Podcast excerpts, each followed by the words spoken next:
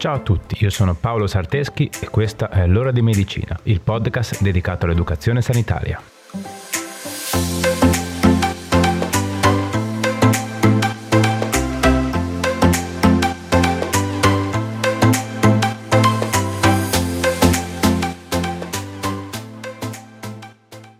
Ciao a tutti e bentornati.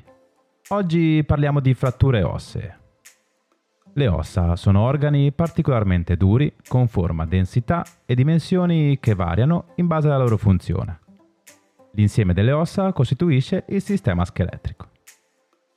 Le ossa sono indispensabili in quanto danno sostegno, permettono il movimento, proteggono alcuni organi interni, sono una riserva di minerali, in particolar modo di calcio, e collaborano al mantenimento dell'equilibrio acido-base. Quando si parla di frattura ossea, si intende un'interruzione della continuità di un osso. La fessura che si crea nell'osso si chiama rima di frattura. Le due o più parti rotte vengono chiamate monconi. Le possibili cause delle fratture sono essenzialmente due. Da trauma, quando c'è un trauma la cui forza supera la capacità di resistenza dell'osso, o spontanea e quindi patologica, quando è secondaria a patologie che rendono le ossa più deboli, come nel caso dell'osteoporosi. Esistono anche fratture da stress o da sovraccarico funzionale, e sono fratture che avvengono perché viene applicata ripetutamente una sollecitazione sullo stesso punto dello stesso osso, fino a quando quell'osso non riesce più a sopportare le sollecitazioni e si rompe. Infine, l'ultimo tipo di fratture che voglio citare sono quelle da avulsione, cioè dovute da una contrazione muscolare brusca e violenta. Questa contrazione comporta una frattura dell'osso nel punto in cui c'è l'inserzione tendinea di quel muscolo. Ok, ora che sappiamo quali sono le principali cause di fratture, vediamo anche come possono essere classificate. Va bene? Dai, andiamo. Possiamo avere una frattura chiusa, se la pelle che ricopre l'osso è integra, una frattura esposta, se la pelle e gli altri tessuti sottostanti sono lacerati dai monconi dell'osso, rendendoli visibili, una frattura semplice, che interessa solo l'osso, oppure complicata, che provoca danno non solo all'osso, ma anche alle strutture anatomiche vicine, come ad esempio vasi o nervi. Poi possiamo avere una frattura composta, quando i monconi dell'osso fratturato mantengono la loro posizione fisiologica, o una frattura scomposta, quando i due monconi perdono il contatto tra di loro. La frattura poi può essere stabile, quando sui monconi non agisce alcuna forza deformante che li spinge a assumere posizioni errate, oppure instabile, quando sui monconi agiscono forze deformanti che li portano ad assumere posizioni errate. Un'altra classificazione si può fare in base al coinvolgimento dell'osso, quindi si parlerà di frattura completa quando interessa tutto l'osso, frattura incompleta se l'osso non viene completamente interrotto, frattura semplice se la frattura ha creato solo due frammenti ossei, o frattura pluriframmentaria, quando sono presenti più di due frammenti ossei, o frattura articolare, quando coinvolge un'articolazione. Esiste anche un altro modo di classificare le fratture, ovvero in base all'orientamento della rima di frattura. Di questo però non parleremo oggi, perché diventerebbe difficile essere chiari e concisi senza avere la possibilità di mostrarvi delle immagini. A differenza di altri eventi o patologie in cui la sintomatologia può essere lieve o dubbia, solitamente quando ci si rompe un osso non è così difficile accorgersene. I sintomi infatti sono dolore forte che aumenta con il movimento, tumefazione dovuta all'edema che può presentarsi in concomitanza con un ematoma, ecchimosi, ovvero emorragia che interessa il tessuto sottocutaneo ed è causato dalla rottura dei vasi sanguigni, deformità della parte del corpo che contiene l'osso fratturato, incapacità totale o parziale di utilizzare quella parte del corpo, e possono presentarsi anche pallore, abbassamento di pressione, svenimenti e aumento della frequenza cardiaca. Le cause di questi sintomi possono essere sia un'emorragia in corso che un forte dolore avvertito dalla persona.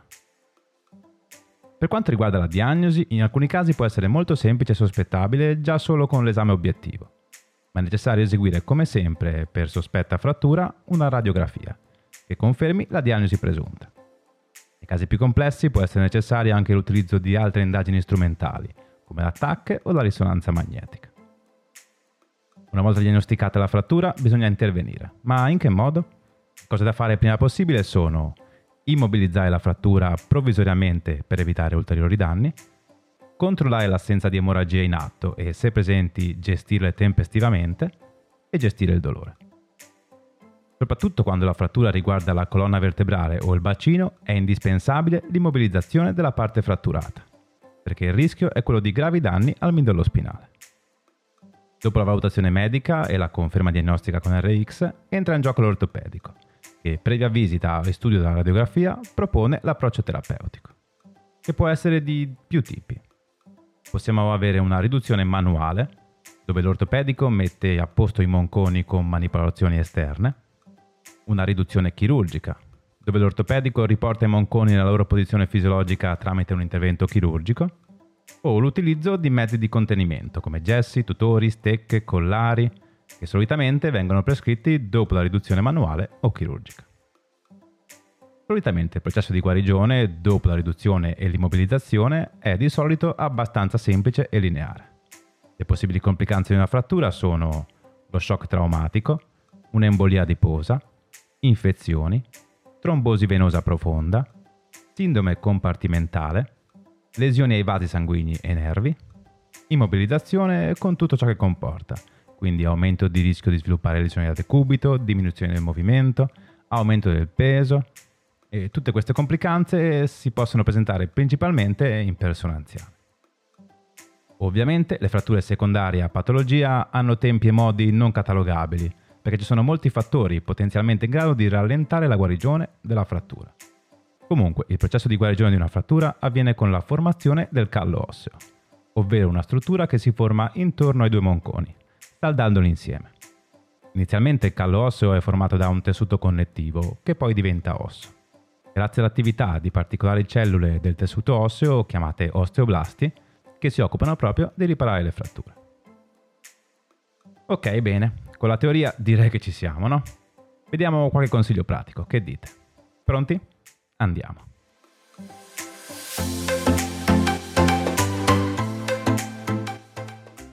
uno. Se la frattura è esposta, chiama immediatamente i soccorsi e coprila con garde sterili. due. Se la frattura interessa un arto, immobilizza l'arto e recati in pronto soccorso. tre. Nell'immobilizzare provvisoriamente un arto fratturato tramite fasciatura, fai attenzione. La circolazione deve essere sempre garantita. quattro. Se la persona è impossibilitata a muoversi, non spostarla e chiama subito i soccorsi. cinque. In caso di caduta con sospetto politrauma o trauma cranico, immobilizza la persona e chiama i soccorsi. sei. Non massaggiare la zona potenzialmente interessata dalla frattura.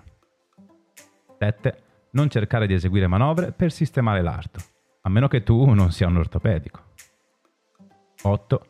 Se si sospettano fratture vertebrali, toraciche o del bacino, non spostare assolutamente la persona e allerta subito i soccorsi. nove. In caso di emorragia sospetta o conclamata, non perdere tempo e chiama immediatamente i soccorsi. Ogni minuto guadagnato è prezioso. dieci. Se la persona perde coscienza, allerta immediatamente i soccorsi. undici. In generale, se la frattura riguarda un arto, è possibile immobilizzarlo e accompagnare la persona in pronto soccorso. Se invece non è chiara la situazione e non si capisce né la dinamica né la parte del corpo interessata, è sempre meglio non muovere o spostare la persona, chiamare i soccorsi e nel mentre stare con lei cercando di tranquillizzarla. dodici. Le fratture traumatiche non possono essere prevenute se non quelle da avulsione. In questo caso il consiglio è quello di non fare sforzi bruschi senza riscaldamento muscolare adeguato. tredici. Le fratture secondarie a patologie possono essere prevenute tramite il controllo e l'assunzione della terapia specifica per quella patologia. quattordici. In generale uno stile di vita sano, quindi dieta equilibrata, attività fisica, astinenza da fumo e da alcol, sono in grado di diminuire il rischio di comparsa di patologie, che possono favorire la fragilità ossea, come l'osteoporosi, e di patologie che ritardano la guarigione in caso di frattura, come ad esempio il diabete. Ok, bene, eccoci arrivati alla fine. Vi è piaciuta la puntata? Spero di sì. E avete notato qualche differenza audio con le puntate scorse? È perché sto registrando fuori sede, non sono in casa mia come al solito a registrare col mio microfono. Ho dovuto optare per questa soluzione di emergenza perché sennò i tempi stringevano e non facevo in tempo a far uscire la puntata. Vabbè, spero che l'audio sia venuto comunque buono. Ora riascolto tutto e vedo se è venuta una cosa decente. Spero di sì, nel caso fatemelo sapere. Come sempre, prima di salutarci, fatemi ringraziare la mia collega amica Brenda Rebecchi, che condivide con me questo progetto. Ovviamente grazie anche a te che sei arrivato ad ascoltarmi fino a qui. Fammi sapere cosa ne pensi del progetto. Cercami sui miei canali social, mi trovi su Facebook, Instagram o Telegram come Paolo Sarteschi. Facile. Va bene dai, direi che per oggi è tutto. Ci vediamo sui social e ci sentiamo venerdì prossimo con un'altra puntata.